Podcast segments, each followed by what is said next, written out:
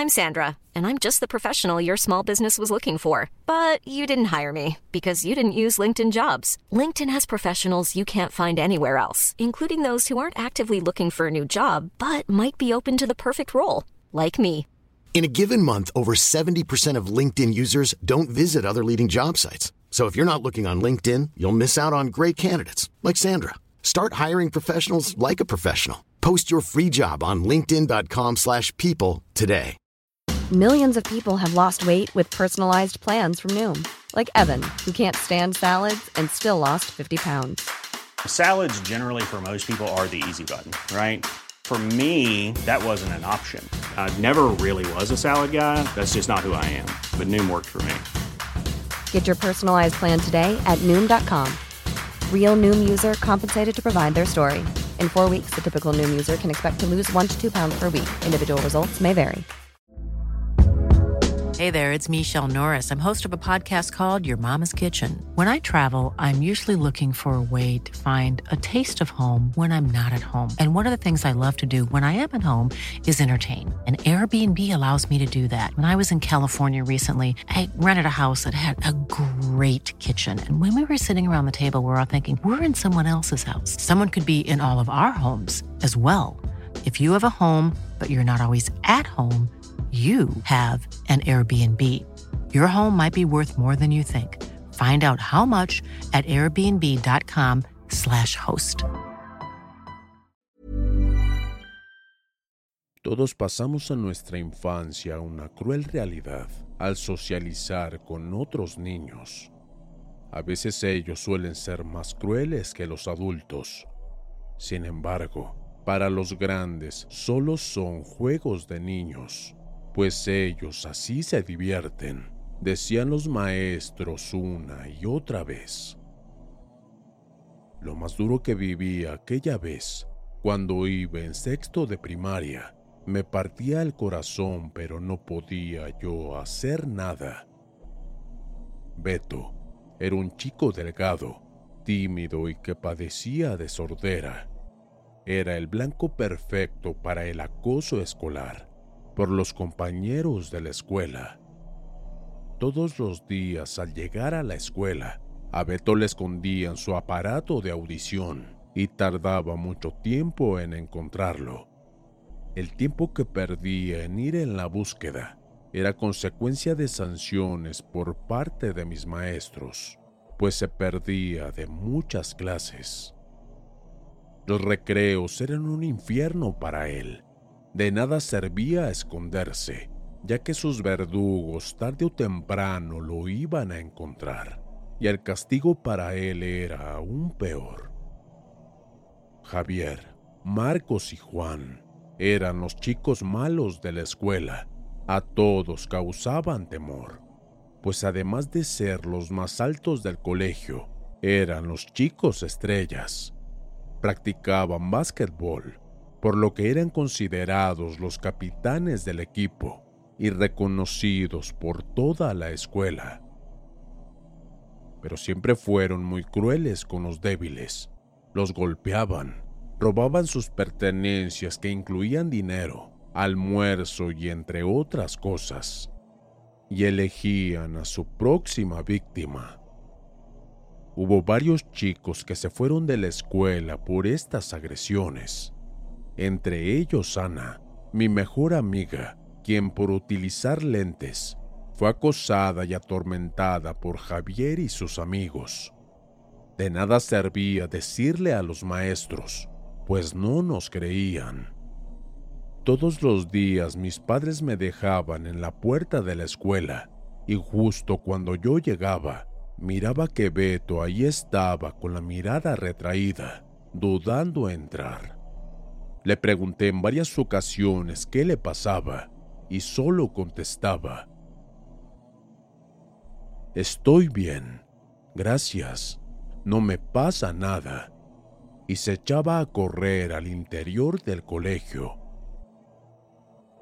No íbamos en el mismo grupo, pero nuestras aulas estaban siempre juntas, y a pesar de ello, Javier y sus amigos iban a su salón para agredirlo física y verbalmente cada vez que observaban que no había ningún maestro. Sus compañeros solo miraban la escena, pero no hacían nada ni decían nada, solo se abstenían de observar. Me sentía muy triste por Beto, quien desde lejos quería ayudarlo, pero no sabía cómo, ya que evitaba cualquier contacto social conmigo y con todo el mundo se sentía una basura entre nosotros. Tal sentimiento lo publicó en una red social. Me siento como si fuera una basura. Así fue todo el ciclo escolar, lleno de acoso para Beto. Parecía que él mismo ya se había resignado a vivir agredido y acosado, pues las palabras de Javier lo atormentaban y dominaban cada vez que ellos lo agredían. Eres mi juguete favorito. Hagas lo que hagas, nunca escaparás de mí. Tú me perteneces y será hasta que yo me canse de ti. Todo esto fue pasando a lo largo del ciclo escolar, y en una tarde, al salir y terminar las clases, yo me tuve que quedar en la biblioteca terminando de realizar un cartel para una exposición cuando por la ventana vi que Javier y sus amigos llevaban a Beto hacia los baños. Rápidamente me acerqué al lugar y por una ventana traté de mirar, pero no alcancé a percibir nada. Busqué a un maestro, pero nadie se encontraba, solo el conserje, pero por supuesto no atendió a mi llamado. No sabía qué hacer. Juraba que a Beto le estaban haciendo algo, así que fui corriendo hacia los baños.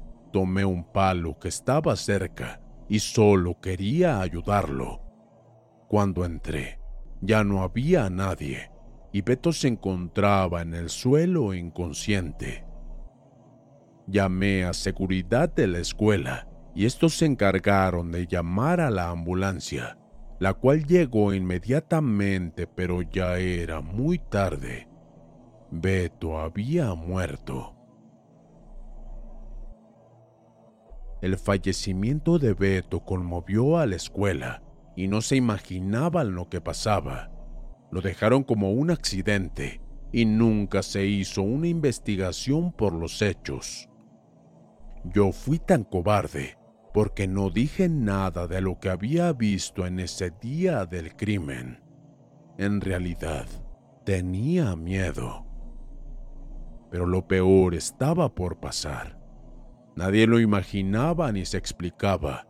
El ambiente del hermoso colegio pronto cambió. Las flores se secaban a cada rato. El suministro de agua se cortó y la luz en todo el día se iba y venía a pesar de que se revisaba la instalación y todo se encontraba en perfecto estado. Hiring for your small business? If you're not looking for professionals on LinkedIn, you're looking in the wrong place. That's like looking for your car keys in a fish tank. LinkedIn helps you hire professionals you can't find anywhere else, even those who aren't actively searching for a new job but might be open to the perfect role. In a given month, over 70% of LinkedIn users don't even visit other leading job sites. So start looking in the right place. With LinkedIn, you can hire professionals like a professional. Post your free job on linkedin.com slash people today. Millions of people have lost weight with personalized plans from Noom. Like Evan, who can't stand salads and still lost 50 pounds. Salads generally for most people are the easy button, right? For me, that wasn't an option. I never really was a salad guy. That's just not who I am. But Noom worked for me. Get your personalized plan today at Noom.com. Real Noom user compensated to provide their story. In four weeks, the typical Noom user can expect to lose one to two pounds per week. Individual results may vary. Por las noches, los vecinos se encontraban aterrados ya que se oía claramente el sonido de los muebles, pupitres, mesas y anaqueles, que se movían o azotaban.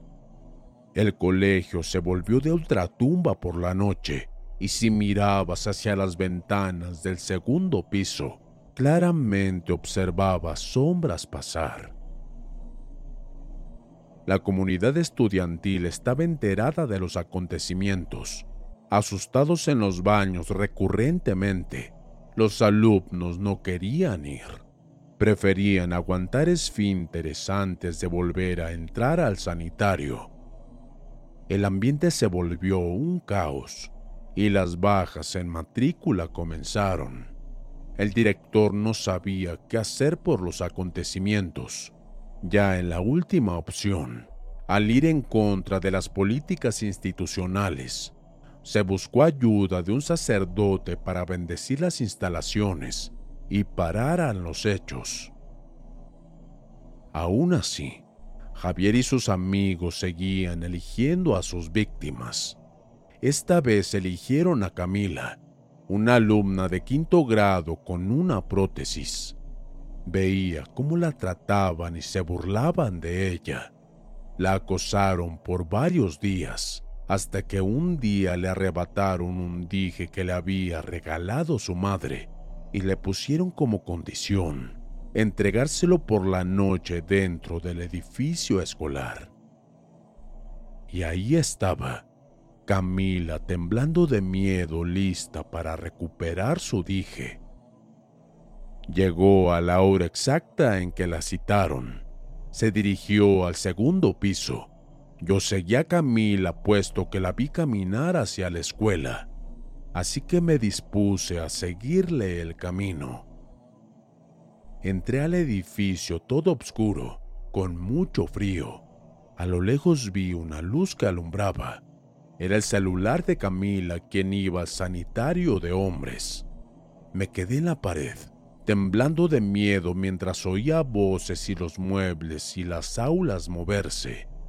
Me quedé quieta sin decir nada. Javier y sus amigos llegaron escupiendo palabras obscenas y grafiteando las paredes con aerosol.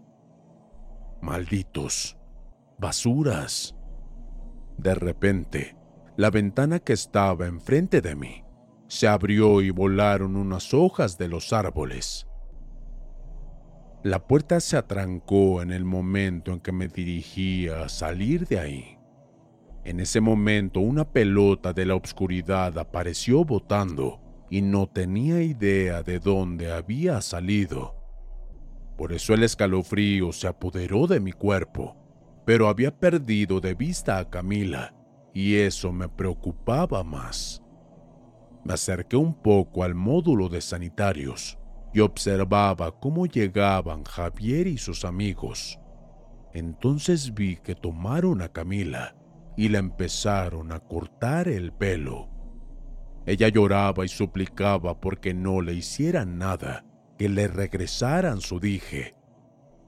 Los chicos no escucharon las súplicas y siguieron cortando el cabello de Camila. Y cuando Javier estaba a punto de pasar las tijeras por su rostro, la puerta del baño se abrió con una ráfaga de viento y una sombra se apareció en forma de humano, a lo que se podían escuchar claramente los pasos como si fueran zapatos. Yo me escondí atrás del anaquel que estaba junto a los lockers, donde guardaban los chicos sus cosas. La sombra entró al baño y de mi celular se apagó la linterna ya no pude observar lo que pasaba. Escuché tres gritos de horror uno tras otro. Parecían que eran de Javier y sus amigos. Una mancha roja de sangre comenzó a salir del baño hasta el corredor. Y de repente, nuevamente los pasos escucharon salir del baño. Y la sorpresa que me llevé que hasta ahora no he podido dormir ni borrar esa impresión. La sombra tomó forma y era Beto, pero mucho más alto. Lo vi con sus lentes de siempre y la ropa con la que fue hallado sin vida. En sus manos llevaba las cabezas de los bully de la escuela. Escurría el vital líquido rojo por sus venas y mientras avanzaba paso a paso, iba dejando el recuerdo en su camino manchado de sangre. En ese momento caí y me desmayé. Al amanecer estaba en la enfermería. Había policías, ministeriales y forenses. No supe de Camila entonces, y era extraño. Les pregunté qué me había pasado, y me informaron que el conserje me encontró desmayada en el patio trasero de la escuela. Les pregunté qué pasaba y solo me dijeron que estaban investigando, pues le arrancaron la vida a Javier y a sus amigos. Les conté entonces lo que había visto, y ya saben, primero fueron esos interrogatorios. ¿Qué hacías ahí en los hechos? Les expliqué que había seguido a Camila, y me dijeron, ¿quién es Camila? Yo les contestaba, la chica nueva que entró hace dos meses. Te equivocas. No se ha inscrito ninguna alumna desde el inicio del ciclo escolar, contestaron los directivos. Entonces aún con esa respuesta desconcertada para mí, logré contarles lo sucedido y para mi sorpresa, solo se veía que cruzaban miradas unos a otros, incluyendo mis padres. Lo extraño de todo fue que al llegar a mi casa me di una ducha y en mi guardarropas encontré una hacha llena del vital líquido rojo. Pegué un grito de horror. Mis padres observaron la escena y me preguntaron lo que significaba eso. Unas horas después llegaron tres patrullas por mi detención, ya que habían encontrado mi celular, con mensajes para Javier y sus amigos donde yo los citaba en el colegio y ahora, quiero decirles que me encuentro aquí, en estas cuatro paredes, a 15 años de mi encierro. Mi mamá y papá vienen pocas veces a verme. Me estorba esta estúpida bata blanca, ya que en ella veo manchas de sangre. El único amigo que nunca me ha abandonado es Beto. De hecho, Ahorita estoy jugando ajedrez con él. Las enfermeras están locas. Me dicen, aquí no hay ningún veto, pero yo no les creo. Por cierto, si estás escuchando esto, Beto te manda saludos.